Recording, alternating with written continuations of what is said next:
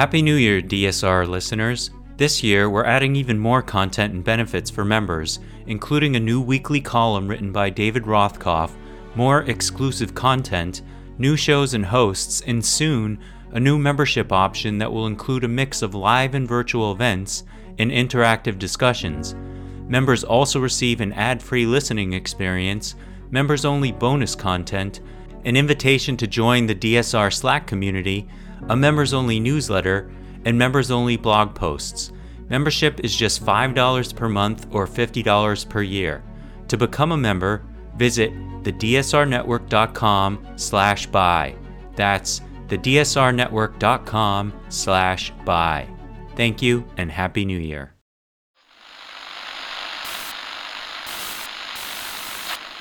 Nine, twelve, ten, twenty-eight, two, twenty-three.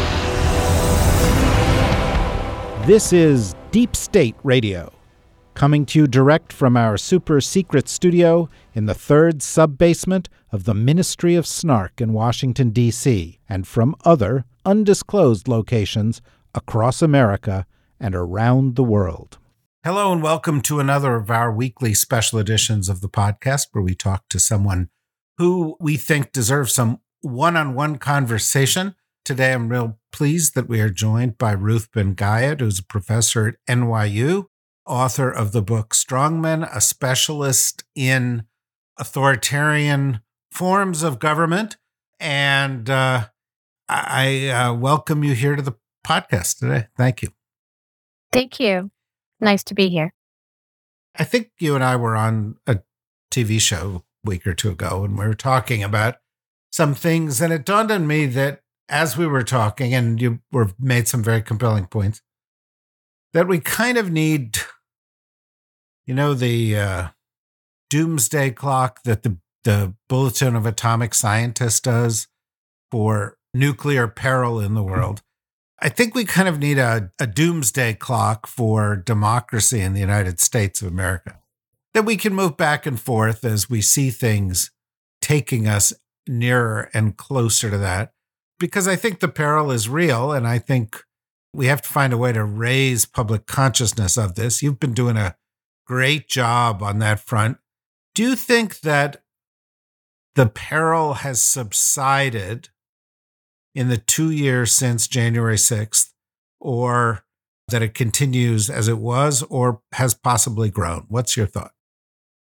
I think it's it's actually in some well in some ways it's the Biden administration it came out from the start as a very strong pro democracy both globally and at home that was part of their agenda but January 6th was a profoundly radicalizing event for the GOP and they have doubled on January 7th, they doubled down instead of going back toward the, the rule of law, the center disavowing Trump. And so they have accelerated their transformation into an autocratic party. So the drama we're living through, and I think about this every day. what do you do in a bipartisan system? Because not all countries have just these two parties. What do you do in a bipartisan system when one of those two parties basically exits democracy? And now we mm-hmm. have, you know, one third of the House is election deniers. We have extremists who have become the lawmakers. And so all of the measures and kind of indexes that we use to talk about what you call autocratization, when a party becomes autocratic, is going on with the GOP. Well, what do you do? You ask yourself the question. What do you think the answer is? I mean, I don't have one answer. The problem is, I've you know I study mm-hmm. other cases around the world, and the pro- one of the the biggest challenges is the two party system, because in other countries you can band together, other parties can band together and take on the far right. And here the far right is one of the two parties. So, in a way, the GOP, I mean, we do have a lot of hopeful science in the midterms, in that a lot of the most extreme candidates uh, didn't do well. And we also know, which is why the GOP is pursuing minoritarian rule, that many of its positions are too extreme for the bulk of the American population. So that is very hopeful. Does it concern you when you see things happening like the Republican Party, you know, moving forward with a this weaponization of government committee, which is, you know, I mean, I, I'm sort of sorry that so many in the press have just taken their language as it is, because really what they're trying to do is eliminate checks on authoritarian government. What's your thought on that? Yeah, that's. I'm glad you brought that up because when we think of authoritarianism, we think of the imposition of controls on people. However, equally important to authoritarians, um, they actually govern in practice, is making it easier, is rolling back any kind of checks on the commission of crime, rolling back checks on corruption, rolling back checks on violence.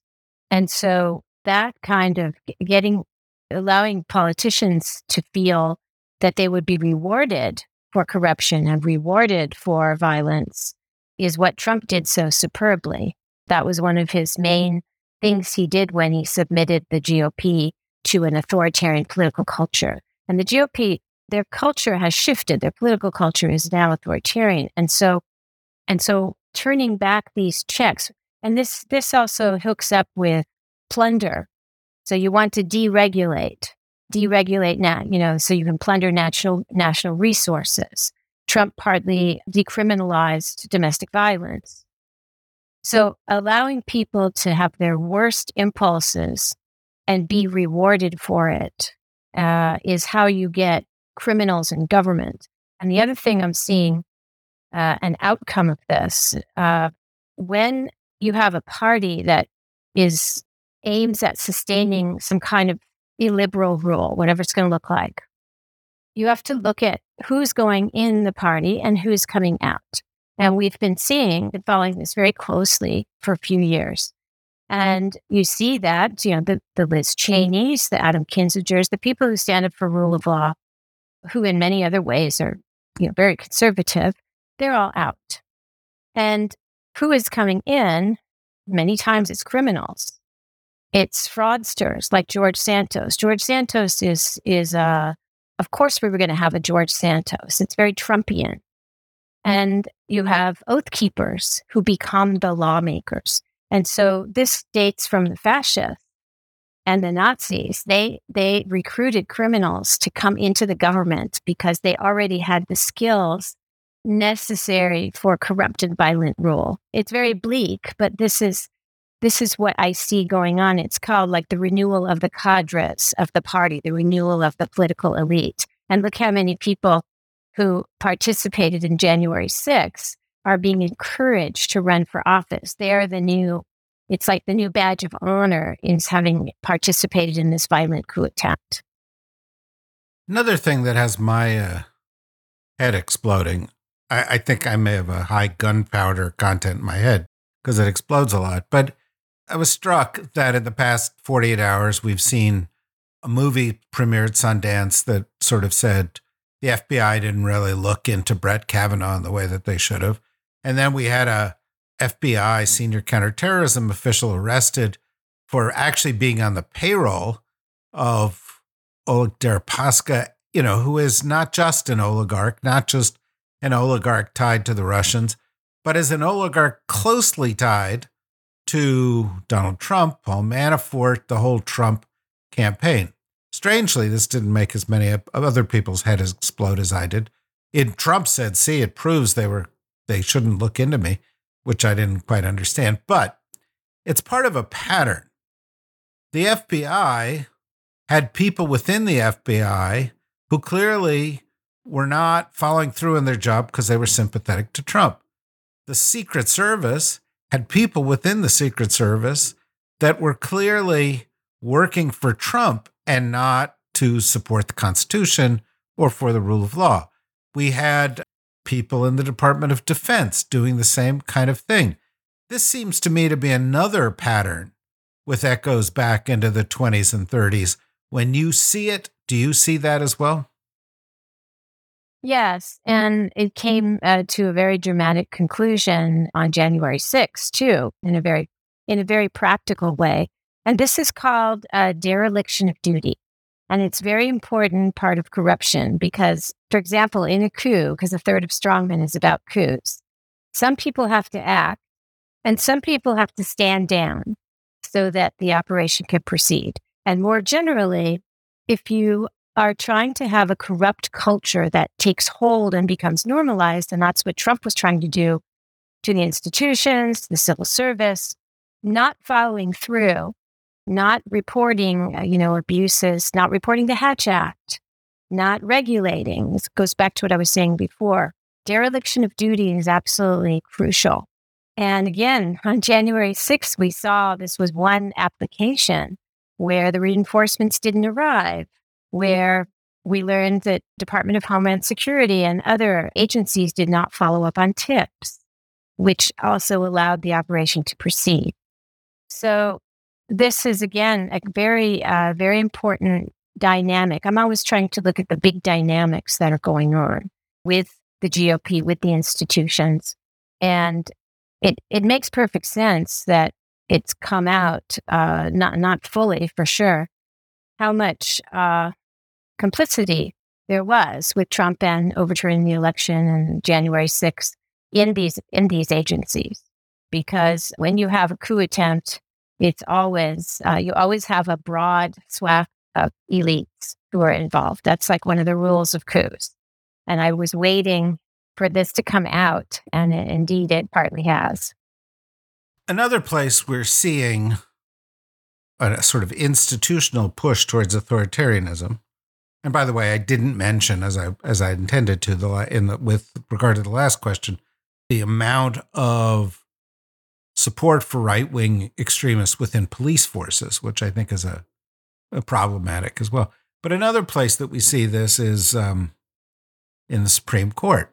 And we may actually see some decisions from the Supreme Court that shift power away from the federal government and federal government regulation of elections and move it towards state governments, which supports minority rule, supports the concentration of power in a smaller and smaller group.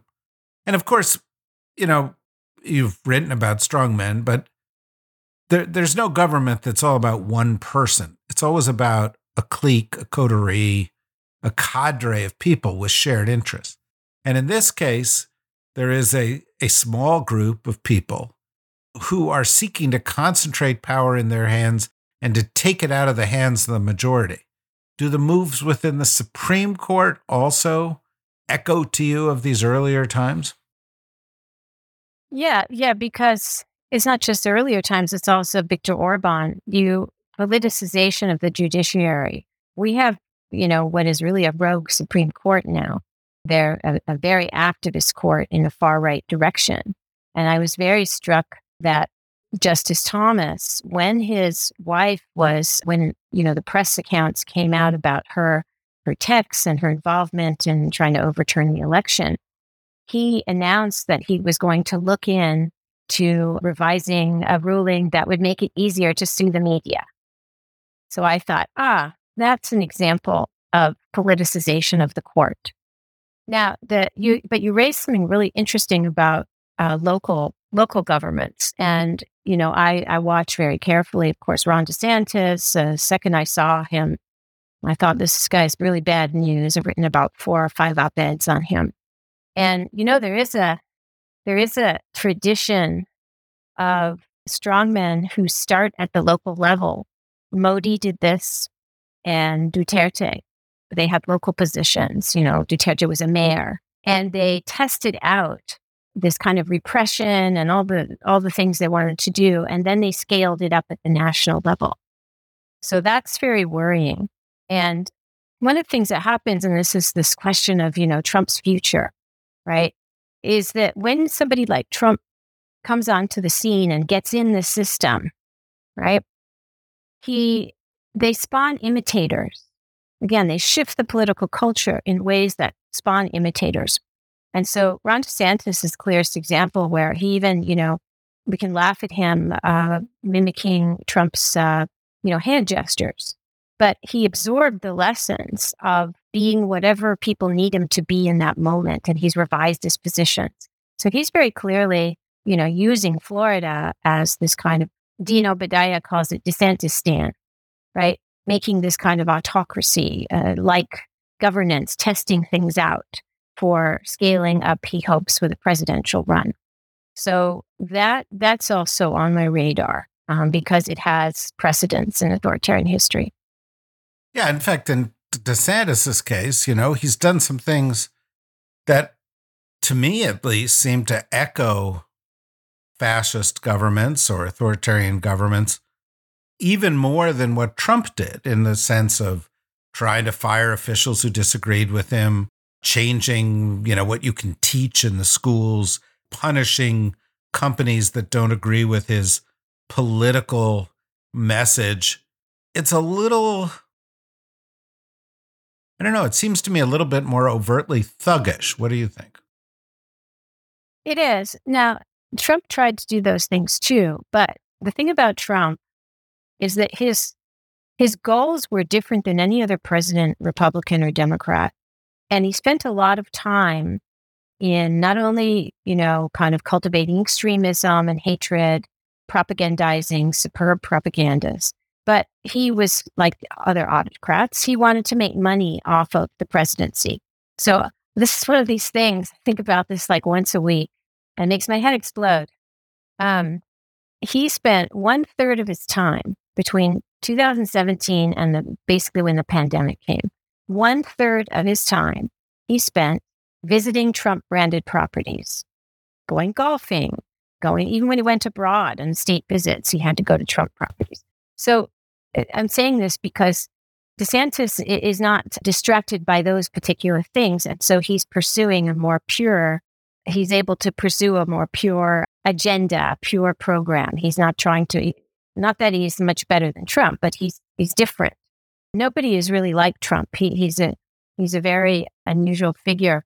And one of the, you mentioned Paul Manafort before. One of the things I get asked most often is like, is there a manual? Does Trump, he doesn't read. So is he following a playbook? And one of the things that scared me in a way when I did the research uh, for Strongmen is that he surrounded himself by people who had decades of experience wrecking democracy. And Paul Manafort and Roger Stone had a lobby firm that was hired by Ferdinand Marcos in the 80s to pull off a fraudulent election. And so he had these people who had a wealth of expertise, and also Bannon, of course, and Michael Flynn. And all of this came to bear on his presidency. But his one of his main goals was trying to make money and defraud the Ameri- his followers. Of course, that's the sad thing, right? Defrauding the followers when they love him so much.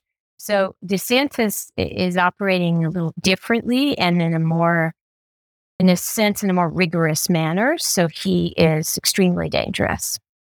It's interesting that there's a cadre out there of professional election thieves.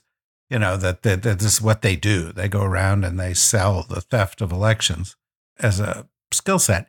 I, I th- you know, the time that uh, you and I most recently appeared on the same show, I think it was tied to the uprising in Brazil. And clearly there was mimicry between what happened in Brasilia and what happened in January 6th. But you've mentioned Orban, you've mentioned Modi, you've mentioned Duterte, who's passed but has some successors in the government that's currently there. What's your sense of the uh, this sort of global movement towards authoritarianism that I think can fairly be argued that Putin has been among the leaders of, uh, that Trump and those people you mentioned are among the chief exporters of. Is there a, a pushback? You know, Trump lost, Bolsonaro lost, or is there gains being made? Netanyahu certainly is doing many of the things you've talked about. AMLO in Mexico is doing many of the things you've talked about. What's your sense of the state of play? Yeah, there is, without a doubt, authoritarianism is increasing. And now the latest uh, free, you know, there's this Freedom House report and VDEM Institute They estimate that up to 70% of the world's population is now living under some form of illiberal rule. So that's going on. And one of the things I am trying to now make Americans understand is that there are these autocratic networks, international networks, and their hubs are, you know, Brasilia, Moscow, Budapest, and now Rome with Meloni, and the neo fascists. And the GOP is not just an autocratic party in the sense that wants to kind of damage democracy at home, but it's totally embedded in these far right networks. And sometimes when I'm on, uh, I was on PBS and I, I said this in a rather matter of fact manner. There's, there's so there's so many there's so many things that go on that, that show that this is true. And people were very shocked. They wrote to me and they said, How can you say that? How can you say that the GOP is part of this international fascism in a way? But that's a fact. And we have to just, the sooner we accept that, there's also the foreign policy, soft power, hard power aspect. However, we are actually living through this incredible moment that doesn't get enough press. 2019 was a global record for nonviolent protests. And since then, despite the pandemic, we had the largest protest movement in America. 20 million people were involved in Black Lives Matter events. And now we have Iran. We had outbreaks in China. Each one is different. But authoritarianism, because of COVID and also Putin's war, which has been a case of autocratic backfire, it has totally shredded the idea of the unbeatable the genius strategist, Putin, the unbeatable Russian army. It's revealed the corruption. It's really revealed how authoritarianism ravages institutions. He's got a kleptocracy, so it's particularly marked. But we are actually in this interesting moment where there could be growing momentum. Um, and there is in the world the global reaction to, to Putin and transition in part from fossil. It's accelerated a bit of transition from fossil fuels, which autocrats historically depend on. So I would like us to talk more in general about the pushback about this extraordinary world movements of protest. And, and it gives hope to people too. Otherwise, it's it's factual. So that's why we have to talk about it and analyze it. But it, it's also important so we don't just uh, feel, you know, the gloom and doom, and there's and there's nothing we can do about it because history shows there's plenty we can do about it. Yeah, and I mean, for example, just the other day, uh, I think there were something like 140,000 Israelis protesting Netanyahu, which somebody noted was the equivalent of 4 million Americans going out and and and so it's a, it is a big a big movement. By the way, I like the idea of autocratic networks a lot. Maybe that's your next book. I hope there is more of a sort of seeing the broader global pattern here, because I think one of the challenges from a foreign policy perspective for the United States and NATO is not just to push back on military force on behalf of these autocrats like Putin in Ukraine, but to be more successful in pushing back on the political initiatives, covert and overt, because whereas Putin's been very unsuccessful in many respects in Ukraine, this promotion of autocracy has actually been sort of what he's best at. Mm-hmm. It has been. It's. I feel like uh, my first book, Fascist Modernities, it was a study of Italian fascism, but it had extensive, I wrote extensively about the international networks that the fascists generated within the Axis, the New Order, when World War II. It was an entire world of stuff going on. And so this is why when I see this happening, and one of the things that really struck me um, right before the Italian elections Giorgia Meloni gave an interview to the Washington Post. And she was trying to rehabilitate herself. She says, Oh, I'm a conservative, I'm not a fascist, all this stuff. However, most interesting thing in there, the rest is BS, is that she said that the GOP She said, We have extensive networks with them. And she's referring to her party, which is a neo fascist party. It still has in its logo the flame of the original neo fascist party. There's no, mm-hmm. like, it's just, there's no doubt about that. And she said, we talked to them and she mentioned some institutes that are Republican institutes that are for international relations, which I didn't know about. And she said their struggles are our struggles. So she recognizes the GOP as a kindred spirit.